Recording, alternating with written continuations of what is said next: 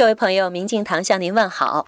有一个署名叫“温水煮青蛙”的朋友，连续几天发来各种各样的文章和图片，我个人给他定义为叫“愤青言论”，基本上都是以数据的表现形式来证明中国政府是如何的腐败和不济，其中不乏一些过激的言论。今天呢，还指责我们没有爱国意识，不以平台的形式传播他所讲的正能量。在这儿，我不想讲现任中国政府的反腐力度到底有多大，也不想为你引经据典的论证我们是多么的热爱祖国。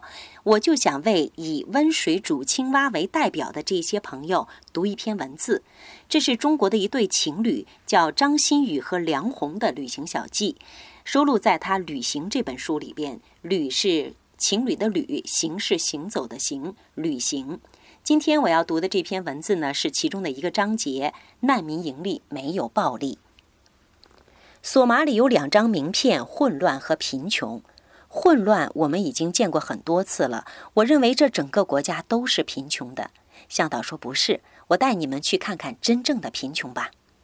这是一个在摩加迪沙城市中间的难民营。在来索马里之前，我们就计划了这一站，去索马里和肯尼亚边境的交界处看看著名的达达木难民营。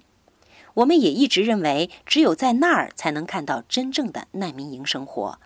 向导说：“你们不用去那儿了，在索马里到处都是难民营，随处可见。在摩加迪沙市中心、郊区、南部、海边都是难民营，他随便就可以带我们去看无数个难民营。”在我们这些从遥远的繁华地方到来的游人眼里，说索马里这整个国家是一个大的难民营都不为过。眼前的这片难民营很大，在马路下面的低洼处，一眼望去，很大的一片都是难民们居住的棚子，各式各样的，密密麻麻。我无法说他们是帐篷，甚至连毛棚都算不上。几根竹竿、几块木片或者铁丝什么的，上面绑点塑料布，再搭上各种各样的破布片儿，还有塑料袋、垃圾袋子等等，能挡风遮雨的东西全都能用得上。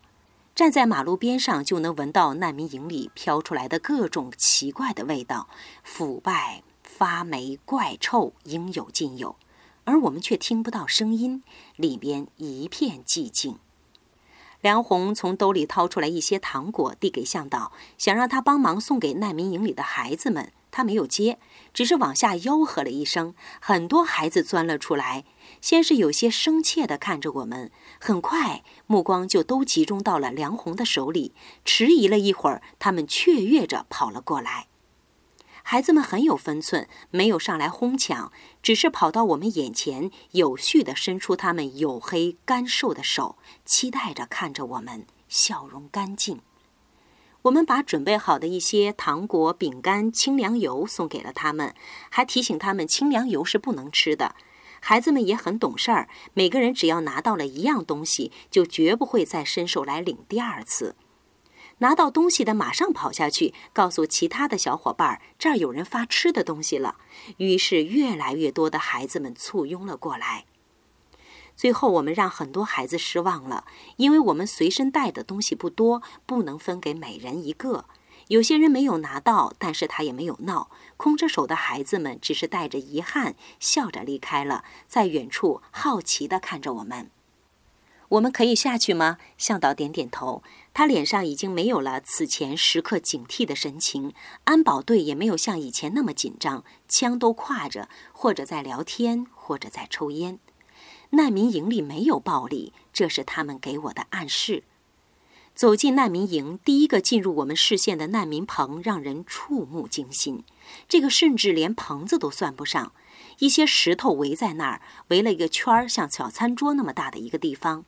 一些树枝、藤条编扎起来一个骨架，上面连个布片儿都没有。这就是一个稍微大号点的鸟笼子。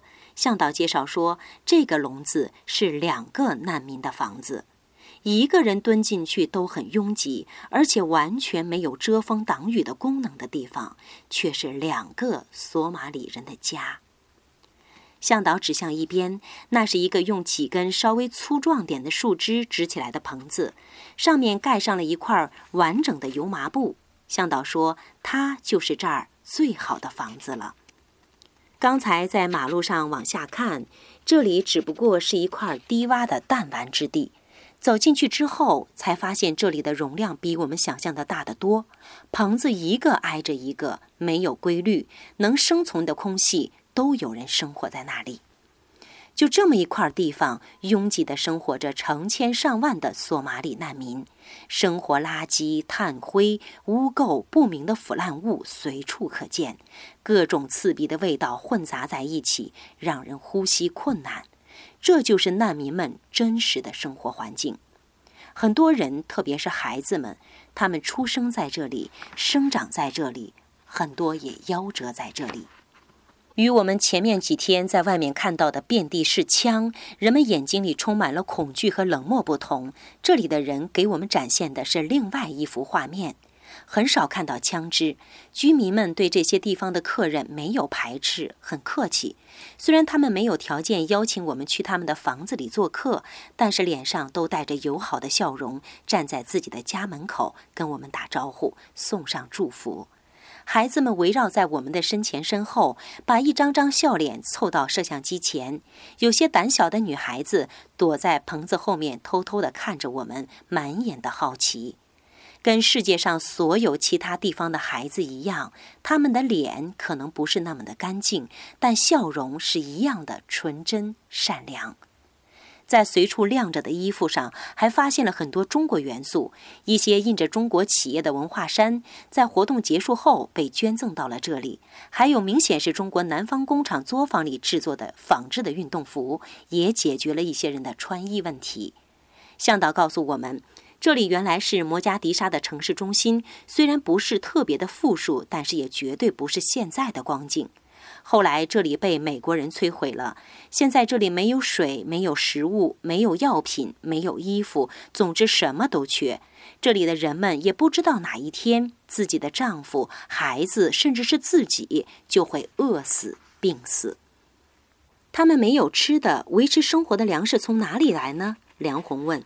完全靠救济，联合国粮食署会不定期的发来一些吃的，但是那些远远不够，很多时候都是几家人分吃一顿饭，一餐顶好几天。那他们不用工作吗？或者去种一些东西？没有工作，摩加迪沙也没有可以正常运转的企业了，根本没有岗位提供给他们。种地也一样，他们没有钱就买不了地，买了地还得武装保护，否则就会被抢，这个代价太大，他们承受不起。那他们每天都干什么呢？梁红问。呆着，向导说。呆着，是的，他们根本没有事情可做。小孩子们还可以一起玩，大人们就是那么无所事事的呆着，发呆什么的。一个城市的中央，一个像潘多拉魔盒一样的地方。里面充斥着灾难、疾病、饥饿，却又如水般的安静，仿佛无声的控诉，也仿佛默认宿命。回到装甲车里，大伙儿都没说话，一种说不出的感觉。每个人都心照不宣，是震撼，也是感染，还有无力感。孩子们的脸在脑海里久久挥之不去。好，今天就到这儿吧。我希望温水煮青蛙，你能明白今天我为您读这些话的意思。谢谢。